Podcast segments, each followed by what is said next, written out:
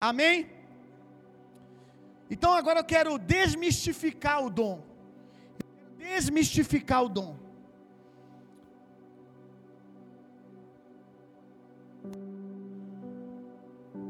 Eu quero dizer algumas coisas que não tem a ver com a profecia bíblica.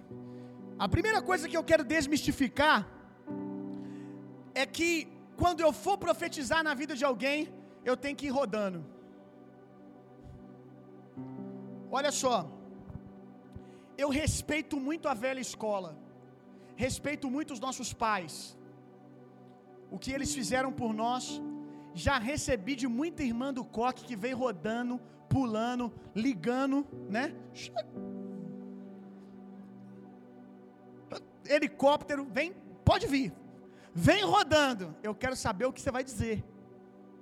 Eu não tenho dificuldade de receber alguém que vem pulando, sapateando. Não tenho problema com isso. Eu não acho que isso seja do diabo. Eu creio que é a expressão de Deus dessa pessoa. Tudo bem. Agora, eu respeito a velha escola, mas nós temos que aperfeiçoar. Amém? Nós temos que ser bíblico. E não há nenhum lugar que diz que você tem que fazer isso para profetizar. Na verdade, eu vou te dizer algo. Na verdade, a performance humana muitas vezes rouba a glória de Deus. Porque por causa da performance, quem recebe a palavra acaba ficando com aquela imagem do que a pessoa fez, fez como fulano é sobrenatural, como fulano é espiritual, ele vem ligando para Jesus, que doideira. Uau, qual telefone é esse, cara? Como ele conseguiu esse número no monte? Como que essa mulher tem o número de Deus, né? Ela veio ligando, falando com Jesus no telefone, veio, veio chiando, veio falando outras línguas, que é bíblico. Não precisa falar em línguas antes de profetizar, gente. Amém? Pode, pode. Mas precisa? Não. Simplifica, meu irmão. Simplifica. Não precisa de performance. Ou alguém falou um negócio aqui na igreja outro dia que eu achei interessante. Aliás, eu ouvi isso algumas vezes já. Pastor, aqui na igreja é uma doideira. A pessoa começa a conversar contigo e de repente ela está falando a sua vida inteira. Quando você percebeu, você já está chorando. A pessoa começa a conversar com pão ali na porta. De repente a pessoa começa a dar uns exemplos da vida dela, uns negócios. A pessoa muda a conversa do nada. Aí você começa a se perguntar: a gente não estava falando de pão? Por que, que agora ela está falando disso? E de repente você começa a chorar. É porque aqui eles são ensinados a não roubar a glória de Deus. É só para falar o que tem que ser falado. Muitas vezes é chegar, Daniel, eu vou te falar algo e se fizer sentido para você, depois você vai entender se fazer sentido. Se fizer sentido para você, tá? Você recebe. Então, aí agora, aí agora alguns aqui já param. Se fizer sentido para você, aí começa a performance para poder dar ênfase, como se a palavra de Deus precisasse de alguma coisa para respaldá-la, para apoderá-la um pouco mais, para parecer mais espiritual. Isso é não confiar no poder de Deus, meu irmão. Daniel, faz sentido para você? Deus falou comigo que Ele quer levar você nesse nível, e Ele quer fazer isso, isso, isso, isso, isso, isso, isso, isso. Eu estou falando, de repente o Daniel está chorando. Ou de repente ele está, uau, cara, faz muito sentido, eu estou orando sobre isso. Amém, então, Daniel, glória a Deus. Pastor, nós não vamos nem pegar um na mão do outro. Que rola, né? Como é que é? Pega aqui. Não vamos nem dar uma ligada na terra? Pode, não tem problema. Depois pode, amém? Depois quiser entrar no chu os dois, dar a mãozinha, entrar no chu, pode. Mas antes, por favor, não roube a glória de Deus. Seja objetivo. O que, que Deus falou? Ah, pastor, mas se a gente fizer assim, o pessoal está tão acostumado com aquele outro jeito que eles não vão receber. É problema deles. Amém? Nós não vamos deixar de ser bíblico para agradar os outros. Amém? Nós vamos falar. Se a gente não, não, não se posicionar, vai continuar sempre assim. Não tem necessidade disso. Pastor, e se eu entregar uma palavra para ele aqui, ele cair duro orando em línguas? Tudo bem. Aí é ele recebendo. Eu estou falando sobre eu roubar a glória de Deus e querer dizer que eu sou o Superman, que eu sou sobrenatural. Olha como eu estou revestido de poder. É isso que eu estou querendo dizer para você, Daniel. Como eu sou ungido. Não, não precisa disso. Daniel, Deus falou isso, isso, isso, isso. Amém? Então, não precisa de efeito pirotécnico, deixa o circo de Solé para lá. A profecia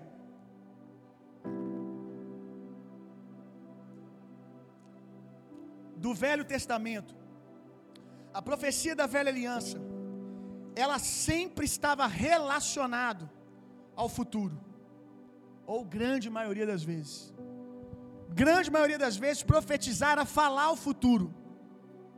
Mas depois, o apóstolo Paulo, no livro de Coríntios, ele vai destrinchar a operação do Espírito Santo nos dons, e ele vai nos mostrar que o que na verdade o que todo mundo lá, lá atrás chamava de fulano profetizou, nós conhecemos hoje como palavra de conhecimento e palavra de sabedoria. Então, na velha aliança, qualquer coisa que falasse do presente, do passado, do futuro, qualquer palavra debaixo de um poder espiritual era chamado de profetizar. Mas na nova aliança, o apóstolo Paulo meio que abriu isso, sabe? Nos mostrou com clareza o que é o que. E a profecia na nova aliança, a profecia na nova aliança, não tem nenhuma necessidade de falar do futuro para ser profecia. Quantos entenderam? Ela não precisa estar falando do futuro das pessoas para ser profecia. Passou pelos três crivos, animou, fortaleceu. Na verdade, a profecia ela fala de quem essa pessoa é em Deus. Ela traz a memória a identidade desse filho de Deus. Isso é profecia. Falar do futuro é palavra de sabedoria, é um outro dom, que também é um dom maravilhoso. Falar do presente e do passado de alguém é palavra de conhecimento. Eu não vou explicar, destrinchar sabedoria e conhecimento que a gente está falando de profecia. Agora, é muito comum, vou falar isso mais na frente, de novo. É muito comum você ver profecia trabalhando com sabedoria e conhecimento, com esses dons. É comum você começar a entregar uma palavra para alguém de profecia e quando vê você já está falando da vida dela, no, no melhor sentido, tá? Não é fofocando, não.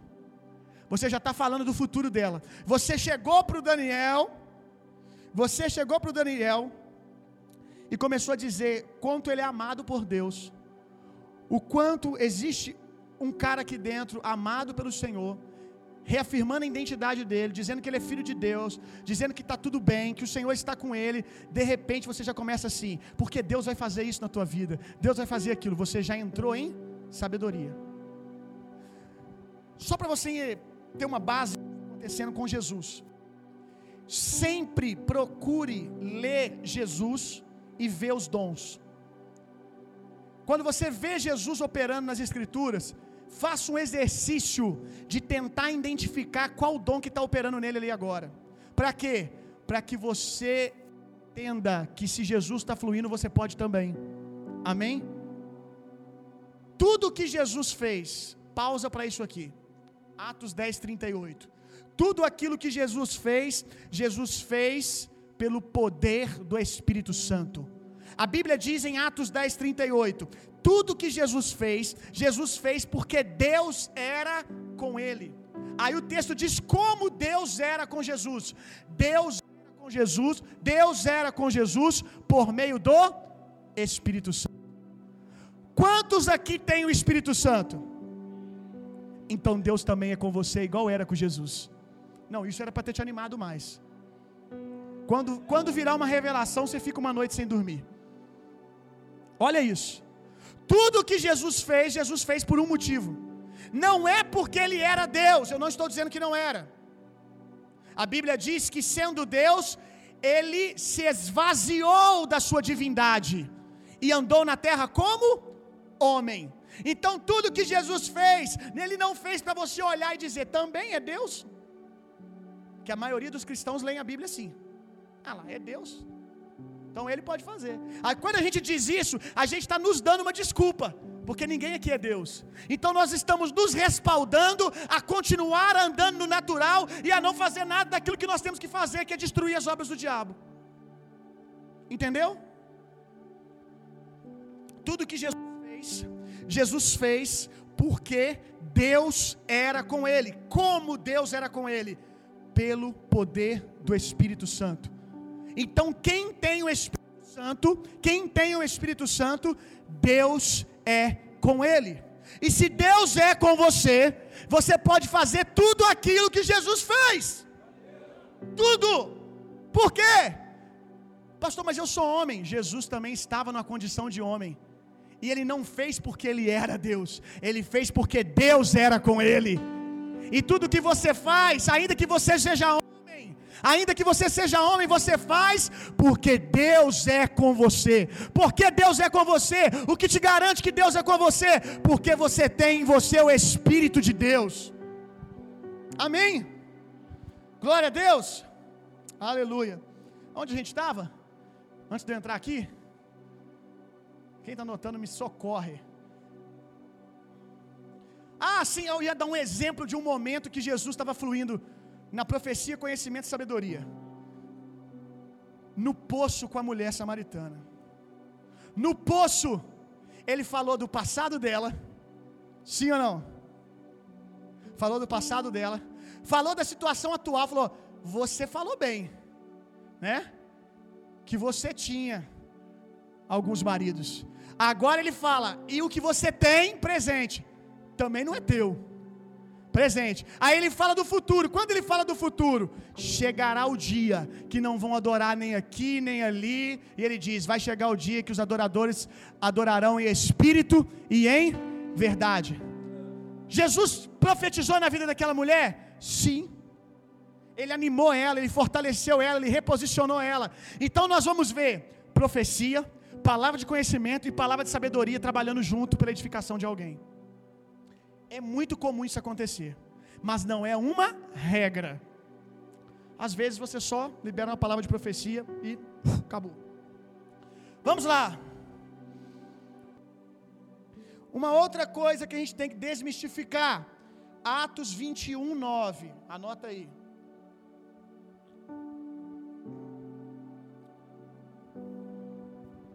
Muitos pastores, muitos pastores têm medo desse assunto de profecia, porque muitos cristãos se auto se intitulam profeta porque profetizam.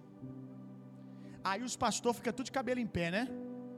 Porque os profetas estão meio mal falados por aí, né? Os profetas estão meio queimados. Não é porque está queimado que a gente não crê. Amém? particularmente na nossa igreja, nós cremos nos cinco dons ministeriais. Nós cremos no profeta. Aliás, para você anotar aí, a nossa próxima conferência mês que vem vai ser sobre os cinco dons. Então venha, a gente vai falar dos cinco dons ministeriais. Uma outra conferência que eu ainda não falei ontem ainda. Quando que o Mark vem aí, ó? O, o mês? Em junho, o Mark Schubert vai vir aqui na nossa igreja passar dois dias com a gente. Ah, você fez uma cara tipo, sei lá quem é. Né? O Mark Schubert é um pai, um pai espiritual de grandes homens de Deus da nossa nação, como por exemplo o Leandro da Poema, ele é filho espiritual do Danduque, né? É um cara, você tem que ver esse cara fluindo, é absurdo. E ele vai estar ministrando dois dias aqui na nossa igreja. Ele é um americano que faz missões na Alemanha. E se eu não me engano, especificamente com povos muçulmanos, lá dentro da Alemanha. Então, assim, é um cara incrível, vai estar com a gente aí. Então, onde eu estava, nem tudo, nem todo aquele que profetiza é profeta. Então, os pastores podem ficar tranquilos. É muito comum pessoas que fluem muito na profecia e não são profetas. Dom espiritual é uma coisa, gente. Dom, espiritu, dom espiritual é uma coisa. Dom ministerial é outra. Tá? um novo convertido, um novo convertido, preste atenção nisso aqui. Um novo convertido, ele pode profetizar no primeiro dia que ele é cheio do Espírito Santo. Pastor, mas como que Deus vai usar um cara que tem que consertar um monte de coisa na, na vida dele, acabou de converter, do mesmo jeito que ele usa você? Pegou? Deu para entender o recado? O apóstolo Paulo em Romanos, o apóstolo Paulo em Romanos, ele preste atenção aqui. Ele diz assim para a igreja de Romanos: Eu gostaria de estar com vocês para compartilhar, impartir, transmitir algum dom espiritual, para que vocês fossem fortalecidos no Senhor. O apóstolo Paulo está falando de transferência de unção. Eu gostaria de transferir um dom para vocês, para vocês serem fortalecidos. Então ele não está falando para a gente perfeita, porque a gente perfeita não tem que ser fortalecida. Ele não está falando para a gente pronta. Ele não está falando para a gente perfeita.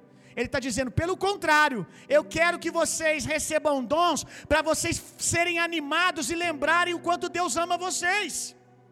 Então a palavra dom, na, no, no, na sua raiz da palavra do grego, ela também quer dizer graça, carisma, favor. Então dom não tem nada a ver com o nível espiritual das pessoas. Não interprete ninguém pelos dons que ela opera. Cuidado com isso. Dons espirituais não são sinônimos de maturidade espiritual. A igreja de Coríntios fluía em todos os dons e foi a mais exortada com relação à posição, com relação à imaturidade. Então, dom espiritual não é sinônimo de maturidade espiritual. Então, é possível que um novo convertido já profetize. Comum isso. Ele recebe e já começa a transbordar na vida de todo mundo ali perto. Aleluia. Mas agora, dom ministerial é uma outra coisa. Ofício fala de processo. Ofício fala de um processo a ser percorrido. Com o dom espiritual, a Bíblia não diz: olha, ninguém ninguém que é neófito pode profetizar. A Bíblia não pode profetizar. A Bíblia não diz isso. A Bíblia não, não impede o neófito de fluir nos dons. O que, que é neófito, pastor? Nenenzinho na fé. A Bíblia não diz que o neném não pode profetizar, mas a Bíblia diz que o neófito não pode liderar. E o dom ministerial fala de presbitério, fala de governo, fala de liderança. Quantos entenderam? Amém? Então vou parar por aqui, que senão eu começo a falar de dom ministerial e acabou a outra conferência. Atos 21, 9 fala o quê? Atos 21, 9 fala das filhas de Filipe. Filipe era um evangelista. Filipe era um evangelista. E a Bíblia diz que as filhas dele profetizavam. Não diz que elas eram profetizas. Diz que elas eram alguém que constantemente fluía no dom de profecia. Mas quando vai falar de Ágapo, diz o profeta Ágapo. Por que, que eu estou dizendo isso? Para ficar claro para você que o Novo Testamento separa, o Novo Testamento separa profecia de profeta. Todo profeta profetiza. Amém? Todo profeta flui no dom de profecia, mas nem todo aquele que flui no dom de profecia, profecia é profeta. OK? Amém. Então aqui nós não estamos chamando todos vocês de profetas. Não vai sair daqui e chegar lá no teu pastor, pastor. Ah, pastorzão. Segura o que eu vou te falar aí, pastorzão. Fui numa conferência aí. Rapaz, eu saí de lá profetizando. Fica suave aí, pastor, que agora tem profeta nessa igreja. Não faça um trem desse. Não faça um trem desse. Ninguém aqui está dizendo que você é profeta. Nós só estamos dizendo que você pode e deve profetizar. O dom é uma outra história. Samuel, dá uma olhadinha, está começando a falhar agora. Eu estou achando que é bateria. Porque desde o início não estava falhando. Um pouquinho mais sobre o profeta.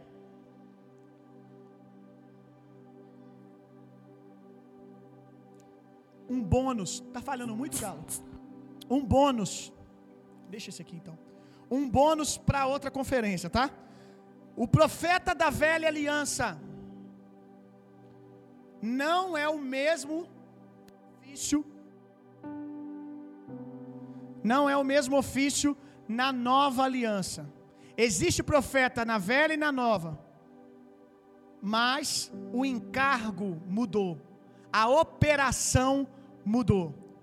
O profeta da velha aliança, ele tinha um objetivo, uma missão, que era guiar o povo. guiar as pessoas. Por quê? Na velha aliança, nem todo mundo tinha o Espírito de Deus dentro de si. Então, quando Deus queria guiar o povo, o que ele tinha que fazer? Ele usava alguém debaixo da inspiração do Espírito para dizer o que Deus queria fazer. Mas por que que na velha aliança o encargo do profeta mudou? Porque agora todos nós temos um profeta dentro de nós, o maior deles. Todos nós temos o profeta Espírito Santo dentro de nós. A Bíblia não diz: "E sereis guiados pelos profetas". Lá na velha aliança a Bíblia diz: "Crê nos profetas e prosperará". Eu sei que existe um valor aqui espiritual sobre submissão, sobre aprender a ouvir a sua liderança, mas nu e cru, o texto está dizendo para nós o quê? Que lá, quem quisesse prosperar e caminhar com Deus tinha que ouvir profeta. Na nova aliança, não. Na nova aliança é crê no Espírito Santo e prosperarás. Amém? A Bíblia diz que nós não somos guiados por profeta. A Bíblia diz: serão guiados pelo Espírito Santo. Se o profeta fora falou algo que não bate com o profeta dentro, sai de reto, Satanás. Tem que cooperar com o profeta que está dentro de você. O Espírito Santo, o Espírito Santo só vai usar alguém fora para confirmar algo que já está dentro. Aquele que recebe uma palavra, uma palavra, ela tem que confirmar com o testemunho do Espírito dentro de você. Amém? Tem muita gente por aí com a vida espiritual toda lascada, porque quando vai tomar uma decisão, vai na profetisa. Deixa eu te ensinar uma coisa. Não fique muito empolgado quando você recebe uma palavra do profeta. Tem gente que quando o profeta fala com ele, ele sai da igreja todo animado, né? Uhul! Profeta falou comigo. Aleluia, glória a Deus, Deus me ama, aleluia. Deixa eu te explicar uma coisa. Quando o profeta fala fora, é porque provavelmente, na grande maioria das vezes, você já tem tempo que não está ouvindo o profeta de dentro. Então, na verdade, quando o profeta fala, na maioria das vezes a gente tem que tá entrar em estado de alerta. Porque Deus precisou trazer essa pessoa para falar comigo. Quando ela falou, fez sentido. Mas por que, que não fez sentido antes?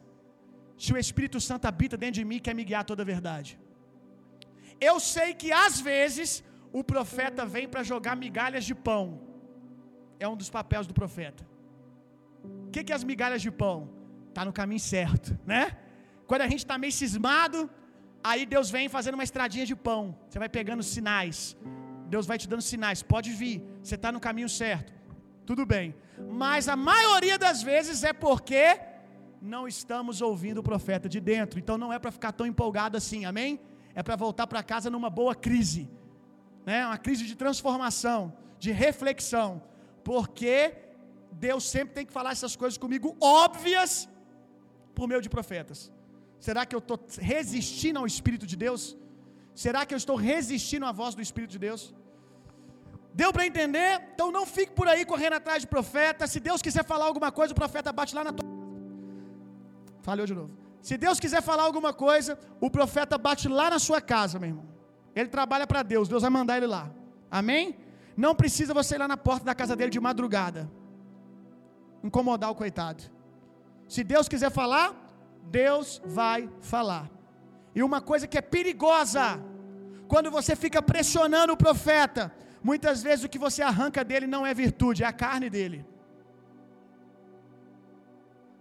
Porque ele te ama às vezes, ou pior, às vezes ele ama muito a si mesmo para dizer que Deus não falou com ele. E que não tem nada para te dizer que é para você ir embora para casa dormir. Aí ele, ou ele ama você e fica assim: eu não posso deixar ele embora, ele vem aqui todo dia, eu tenho que falar alguma coisa, e fala uma coisa dos cotovelos. Ou, quando é pior, quando o profeta ama demais a si mesmo, para se submeter ao governo do Espírito. O Espírito não está dizendo nada, mas para sustentar o ministério. Não, Deus falou. E como isso é perigoso. Então, cuidado, não fica pressionando o profeta a falar, não. Porque você pode não arrancar a virtude dele e arrancar a carne. quando Deus quiser falar, o profeta vai falar. Amém? Glória a Deus. Então